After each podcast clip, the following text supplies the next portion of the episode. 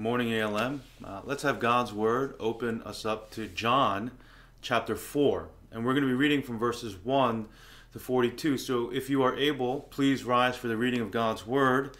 And you can take a second to stretch. Uh, we have 42 verses to go through, but please stay engaged with us uh, as we read God's Word. John 4, starting on verse 1. Now, this is the word of the Lord. Now, when Jesus learned that the Pharisees had heard that Jesus was making and baptizing more disciples than John, although Jesus himself did not baptize but only his disciples, he left Judea and departed again for Galilee. And he had to pass through Samaria. So he came to a town of Samaria called Sychar, near the field that Jacob had given his son to his son Joseph. Jacob's well was there. So Jesus, wearied as he was from his journey, was sitting beside the well. It was about the sixth hour. A woman from Samaria came to draw water. Jesus said to her, Give me a drink, for his disciples had gone away into the city to buy food. The Samaritan woman said to him, How is it that you, a Jew, ask for a drink from me, a woman of Samaria? For Jews have no dealing with Samaritans. Jesus answered her, if you knew the gift of God and who it is that is saying to you, Give me a drink, you would have asked him, and he would have given you living water. The woman said to him, Sir, you have nothing to draw water with, and the well is deep.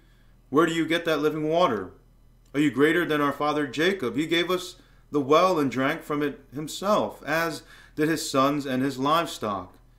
Jesus said to her, Everyone who drinks of this water will be thirsty again, but every but whoever drinks of the water that I will give him will never be thirsty again. The water that I will give him will become in him a spring of water welling up to eternal life. The woman said to him, Sir, give me this water so that I will not be thirsty or have to come here to draw water. Jesus said to her, Go call your husband and come here. The woman answered him, I have no husband. Jesus said to her, You are right in saying, I have no husband, for you have had, had five husbands, and the one you now have is not your husband. What you have said is true. The woman said to him, Sir, I perceive that you are a prophet. Our fathers worshipped on this mountain, but you say that in Jerusalem is the place where people ought to worship. Jesus said to her, Woman, believe me, the hour is coming when neither on this mountain nor in Jerusalem will you worship the Father. You worship what you do not know. We worship what we know, for salvation is from the Jews. For the hour is coming, and is now here, when the true worshippers will worship the Father in spirit and truth, for the Father is seeking such people to worship him. God is spirit, and those who worship him must worship in spirit and truth. The woman said to him, I know that Messiah is coming, he who is called Christ. When he comes, he will tell us all things. And Jesus said to her, I who speak to you am he. Just then his disciples came back. They marveled that he was talking with a woman, but no one said, What do you seek? or Why are you talking with her? The woman left her water jar and went away into town and said to the people, Come see a man who told me all that I ever did. Can this be the Christ? They went out of town and were coming to him. Meanwhile, the disciples were urging him, saying, Rabbi, eat. But he said to them, I have food to eat that you do not know about. The disciples said to one another, Has anyone brought him something to eat? Jesus said to them, My food is to do the will of him who sent me and to accomplish his work. Do you not say, There are yet four months, then comes the harvest? Look, I tell you, lift up your eyes and see that the fields are white for harvest.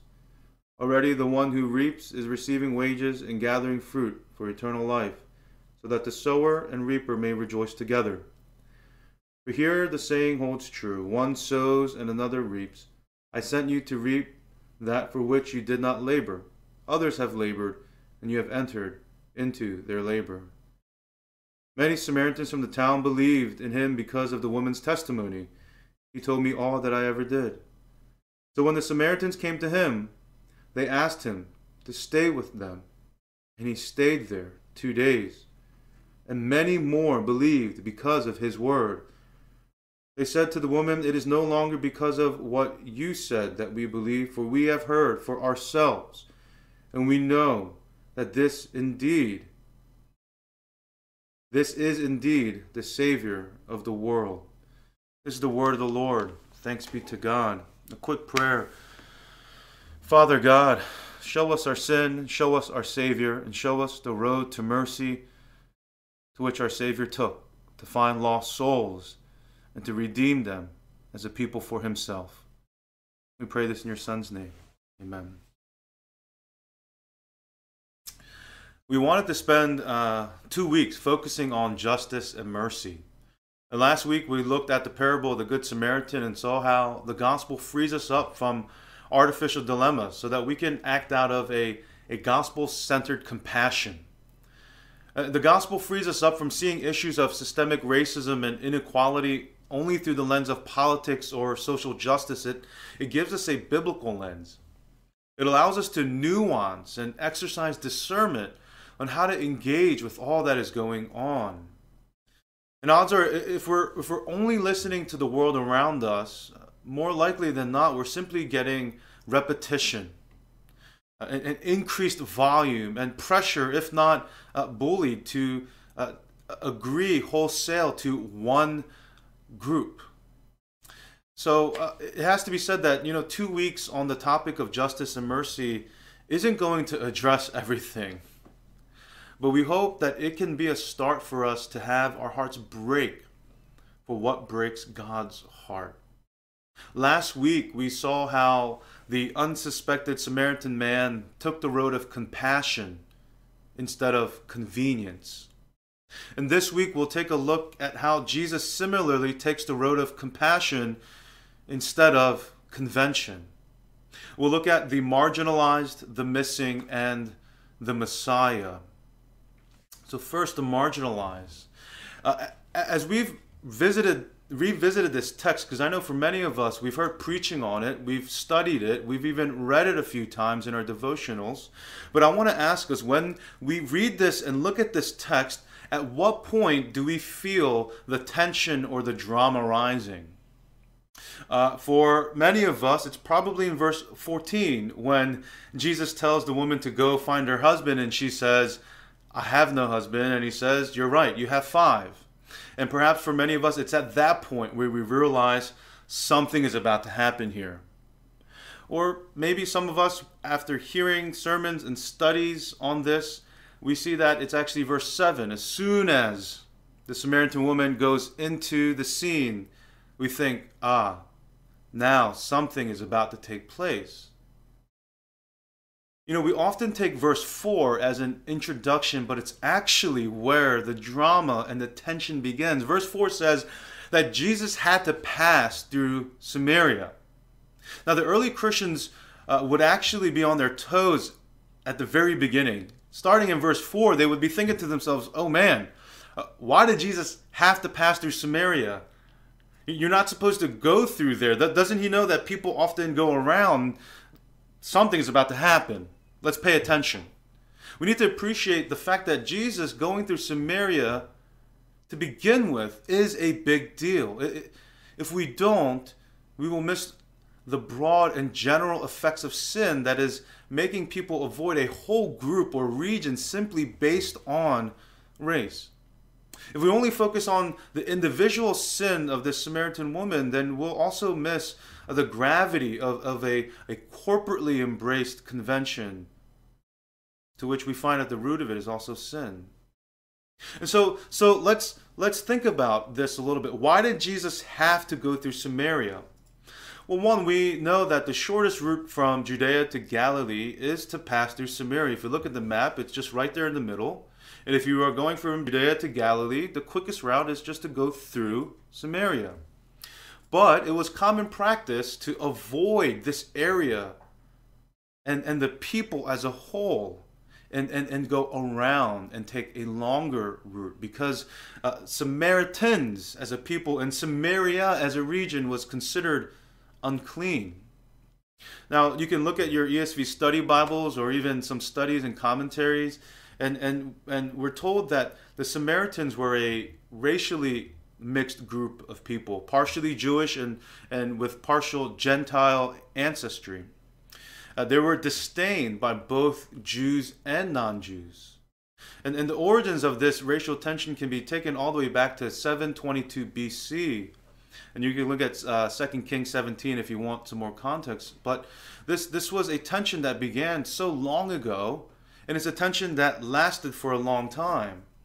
We're told that one of the early church historians, uh, Josephus, tells us that the tensions were so high in first century AD that Roman soldiers were brought in to pacify and even crucify.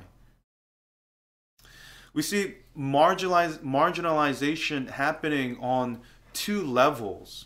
First, all the people of Samaria, all the Samaritans, were marginalized because of their race. And we see this in, in verse 4 Jesus having to go through Samaria when the common practice was to go around. And so this whole region and this whole people were marginalized. But second, we also see a woman. And in some ways, you can see her as a, a marginalized of the marginalized because of her particular sins. And, and we see that Jesus addresses both the broader sin of racial marginalization and the particular sins uh, of this woman, this individual. And so we'll take a look first the woman. So we know that the woman had five husbands and the man living with her now isn't her husband. She doesn't have a good reputation among the other townspeople, and so she goes to draw water from the well during the hottest time of the day. The sixth hour is about noon, around lunchtime. At that time, most of the people would be indoors. They would have either gotten their water early in the morning or they would wait again for when the sun is setting later in the night. And so she goes out to get water at a time where she expects no one to be there, but Jesus is there. He's waiting for her. He asks her for a drink, and she is taken back. Verse 9 tells us that the Samaritan woman said to him, How is it that you, a Jew, asks for a drink from me, a woman of Samaria? For Jews have no dealings with Samaritans. It must have been obvious enough simply by appearance that he was a Jewish man and she was a Samaritan woman. And convention would dictate that they are not supposed to interact with one another, particularly that Jesus, as a Jewish man, should not be interacting with a Samaritan, let alone a Samaritan woman. Yet, yet Jesus crosses these conventions because he has compassion on her. He, he offers her eternal life, living water, and he addresses her personal sins. He is becoming now a personal savior. What's more, he reveals himself to her as the Messiah, the Christ that she has been waiting for. And we see that once she realizes this, she drops her bucket and goes into town and testifies about Jesus. So, one, why did Jesus have to, to go through Samaria? Because he had to meet the marginalized of the marginalized. This, this woman who, have, who has been such an outcast, who has been so pushed aside to the fringes of society that she has to go to fetch water when no one else is there. But but what's what's beautiful here is that through the the most marginalized or the, the most uh, broken person, Jesus is also able to reach the whole region of Samaria and the people of Samaria.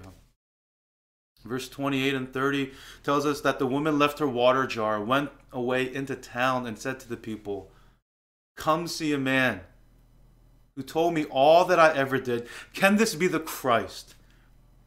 They went, so then they went out of town and were coming to him. Verse 39 Many Samaritans from the town believed in him because of the woman's testimony.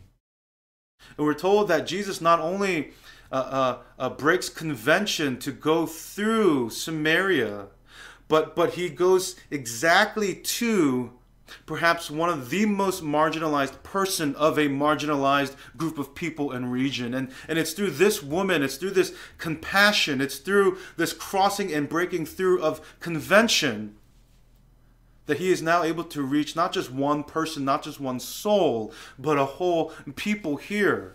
And in verse 40 and 41, so when the Samaritans came to him, they asked him to stay with them.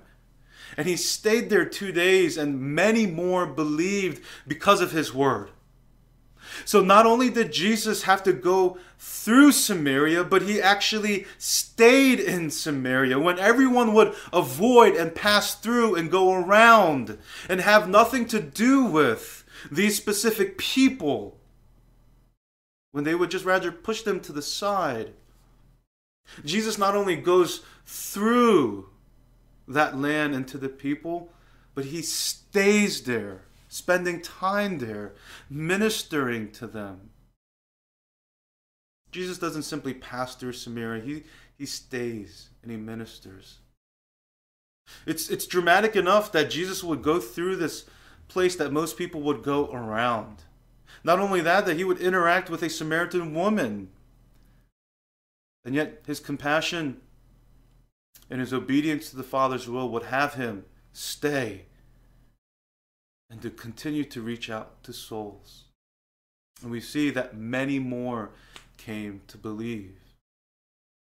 Many more came to believe.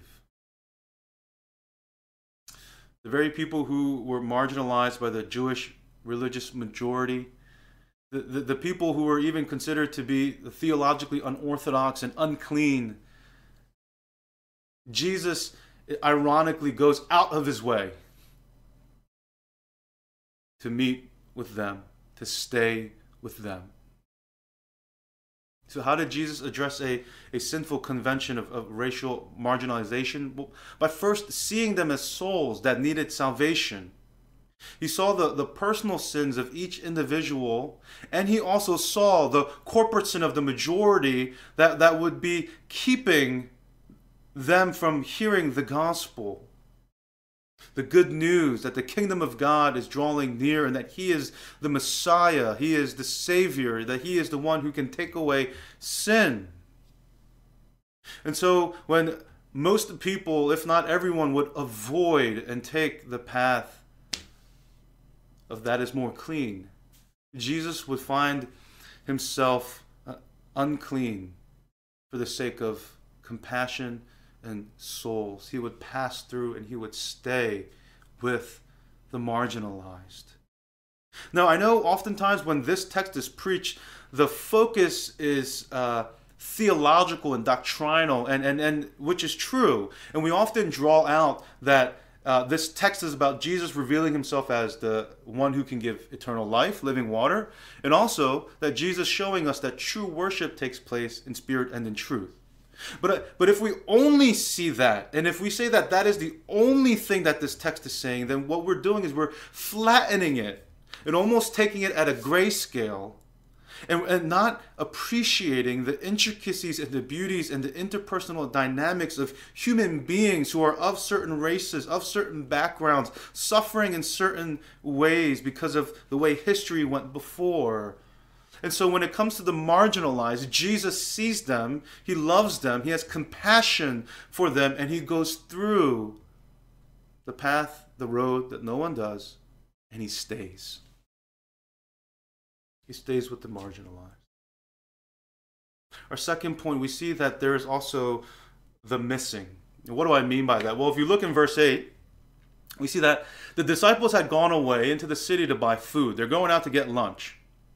And then verse 27 said, Just then his disciples came back. So they're, they're gone for about 20 verses.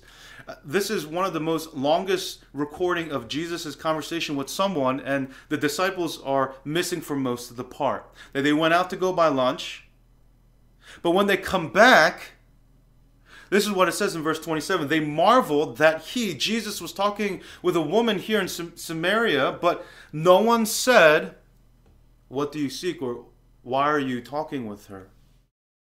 Instead, instead of asking the obvious and important question that's right in front of him, Jesus, why are you talking to this Samaritan woman? What is happening here?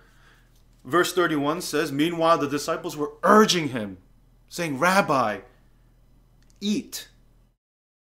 We see that the disciples' primary concern at, at, this moment is, is, is lunch, is food, it's hunger. And, and yeah, we can say that, you know, they, they had a lot of love for Jesus. They wanted to make sure he, he was fed and that in his tired state he was taken care of. But but but Jesus here is, is trying to to teach them and, and even trying to open their eyes. Not only were they missing in this interaction and this very important encounter, but they were also missing the point of what Jesus was doing as he was revealing himself to this Samaritan woman as the Messiah. The disciples disappear to buy food, and when they return, they only care about food. The, the, disciples were, in, in some ways, missing in action and also missing the point. And, and, and we're told here that, that, that the Father is seeking worshipers and that the Son is carrying out his will. That God the Father is seeking out worshipers and God the Son is, is carrying out his will. And if the, if the disciples could just, just uh, pause for a second and stop thinking about food and their own self interest, they would see that, that, that there is more than meets the eye. There is more than, than what they simply perceive around them in their own self interest. Jesus says in verse 34 to 35 that, that uh, my food is to do the will of him who sent me and to accomplish his work, to seek out the lost and the broken and the marginalized, the sinners who need salvation. And then he points out and he says to the disciples, Do you not say that there are four months, then comes the harvest? Look, I tell you, lift up your eyes and see that the fields are white for harvest. What Jesus is doing is here. He's, he's trying to speak their language. You're worried about food. You're thinking about grain and food. And, and you're telling me the harvest is four months from now. And in four months from now, we can pick the grain and have enough food to eat and things like that. He's using that kind of language, but he's saying that there is a different harvest, a harvest of souls that are waiting to be reaped and they are they are white for harvest. And jesus says just just lift up your eyes and you will see. Stop thinking about food and grain but lift up your eyes and see the harvest of souls that are ripe and ready to be reaped for god's kingdom. See they were missing the whole point of what's happening. Jesus here is, is trying to open their eyes to see that salvation isn't just for specific people, but it's for, for, for all people who are in Christ. What's important to note here that their blindness actually caused them to miss souls that were ready for salvation. They not only were missing in this interaction, they were also missing the significance of what Jesus was doing here and the kingdom work that was taking place. They were missing what was right in front of them because they were blinded, perhaps by their own cultural and racial views of the time and, and the common conventions that said if you're Jewish, bypass the Samaritans. If you're Jewish, don't don't don't interact with them. In fact, don't even see them, go around them. That's why that's why, you know, I it's it's it's amazing. You know, last week we, we, we spent some time in the parable of the Good Samaritan, and I wonder, even though it's a parable that Jesus is telling uh, to make a point, I wonder, with the reality of many Samaritans coming to salvation, are they not now out there living out uh, this gospel driven uh, reality and this life? Are they are they not freed from these these conventional uh, constraints of, of, of, of race and, and, and, and limitations? And are they not living out the gospel faithfully? Probably so. But here the, the disciples, the people who are following Jesus, the people who are trying to live like Jesus and learn at Jesus' feet, are, are blinded by, by, by their own cultural conventions. So, why did Jesus have to go to Samaria? Why did he have to pass through? Why did he stay? Well, maybe it's because if he didn't, no one else would have. Maybe it's perhaps because if Jesus didn't go to the very place that everyone was avoiding, that the, that the gospel would have never been taken there, that people would have never seen these people and say, you know what, they need the gospel too. You know, I, I, I remember um, one of the missions trips uh, that I was on in Europe. I was talking with some of the Christians there, and, and we were at this particular point in town where uh, you could see uh, a lot of the surrounding areas. And um, this particular individual uh, who was a believer was pointing out that uh, this is the section where uh, the the Greek Orthodox worship. And this is a section where Christians and and that's the sections uh, where the where the gypsies live. And he was saying how you know we don't really go to that town because of the crime and because of the gypsies and everything that come along with. Uh, this view of, of what gypsies were or represented or were stereotyped and generalized as. And it was interesting because as he was explaining that, I just thought it was so sad and ironic. And so I said to him, Oh, so that's your Samaria. Those are your Samaritans. And um, he just said, Yeah. And I, and I don't think we, we were on the same page there. But how ironic is it that as, as disciples of Christ who are so Uh, driven by the gospel, who are so gospel centered, at the same time can be blinded by cultural conventions that that that limit us to to to the ends of the earth that the gospel ought to be taken to. And and and here we see Jesus breaking through that. And so I, I hope that we can relate uh, to the Samaritan woman as a sinner, of course, like we we ought to, but I also hope that we can relate to the disciples as sinners who seem to be conformed more to the culture around them than, than what, what, what God desires. And so the last point, the Messiah, the, the Messiah on the road to give mercy doesn't simply look past common cultural conventions. He, he, he doesn't simply say, you know what, I don't care about that. I'm just going to ignore it. He, he actually, in some ways, by, by intentionally going through Samaria and intentionally staying there, he breaks through cultural conventions. He acknowledges them and getting to the person's sin without reducing them to just their sin.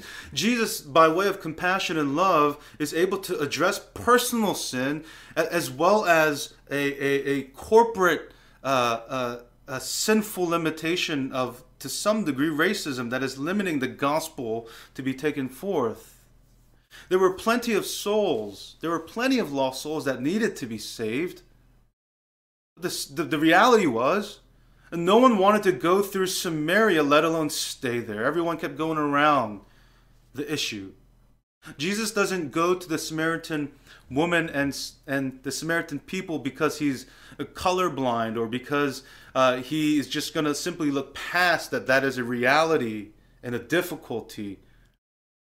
But he goes because simply they, in fact, are marginalized because of these things. In other words, the, the fact that this woman and these people were marginalized because of their race is what makes Jesus go to them, even though, yes, his priority is for their souls and for salvation. But he, he goes after these specific souls to give eternal life because it seems as though everyone was going around them. And Jesus, the Messiah here, has an eye for the marginalized. And, and he's trying to open the eyes of those who are missing the point here.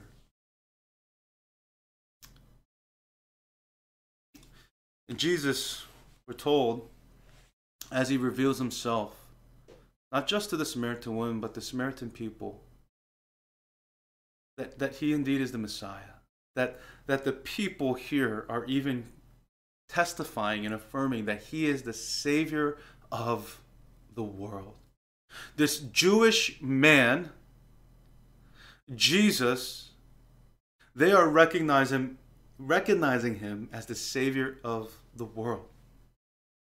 Not, not just the Savior for Jews, not just the Savior for Greeks or Gentiles, but or any specific race of people, but but the world. He is the Savior of the world, of all who are created in God's image and chosen in Him be, before the foundations of the world. And they hear the marginalized have uh, their eyes opened to the reality of God's love for all those whom He has created in His image and for all those whom He has chosen in Christ. So it's through this most marginalized of the marginalized Samaritan woman that, that people come to believe that Jesus is the Messiah. It's, it's, it's through uh, then Jesus' own ministry and compassion for staying with these people that many more come to salvation. And so they say, Come see a man. He told me all that I have ever did, yet he offered me salvation. Why? Because he told me he would bear my sins on the cross for my salvation. Verse 42 And we know that this indeed is the Savior of the world. The Messiah takes the road of compassion to give mercy to the marginalized. And so let me conclude by saying this, friends. Uh, there, there is a lot to process with all that is going on around us as it pertains to racial justice and mercy. And, and let's just let's just be clear that racial justice isn't the only justice that God cares about. But right now, indeed, it seems as though in our time, it is on the spotlight. And the reality is that God does care about this. He does desire them. He sees the marginalized, he sees the broken, and, and, and Jesus himself draws near. The encounters between Jesus and the Samaritans are not are not a direct parallel to the racial injustices specific uh, to black people right now. However, if we are faithful to God's word and humble enough to exercise biblical discernment, we can at the very least conclude that racism is an issue with sin being at its root, yes. And God's heart does break for the marginalized. And so let me let me leave us with this reflective point that hopefully will lead us to repentance and, and, and, and more faithful obedience as we engage with our neighbors and brothers and sisters. What are some ways we have been conformed to the conventions of this world that are making us blind to the souls that need salvation? What are some ways that we are uh, recipients of salvation, yet operators of the world's conventions, which ultimately it limits uh, the very places that the gospel wants to go and engage with? You know, my prayer is that our love would abound more and more, as, as the Apostle Paul says, with knowledge of God and, and with all discernment. Knowledge of God and, and discernment on how to practice that knowledge, those theologies, those doctrines, so that we may approve what is excellent. And let me exhort us by reminding us again let us do all things without grumbling or disputing in the midst of a crooked and twisted generation, so that we may shine as lights in the world as we hold fast to the word of life and I'll give us a few lines from our response song as we reflect on this. O Lord, change me like only you can. Here with my heart in your hands. Father, I pray, make me more like Jesus. This world is dying to know who you are. You've shown us the way to your heart. Father, I pray, make me more like Jesus. More like Jesus, more like Jesus. I pray, make me more like Jesus. Brothers and sisters, let, us seek the Lord so that our, our, our eyes would be open, so that we would see that the harvest is ripe for souls to be saved. And that, in fact, the gospel calls us to interact with, engage with, go to, and stay with those who are marginalized. That's exactly what Jesus did. Join with me in prayer.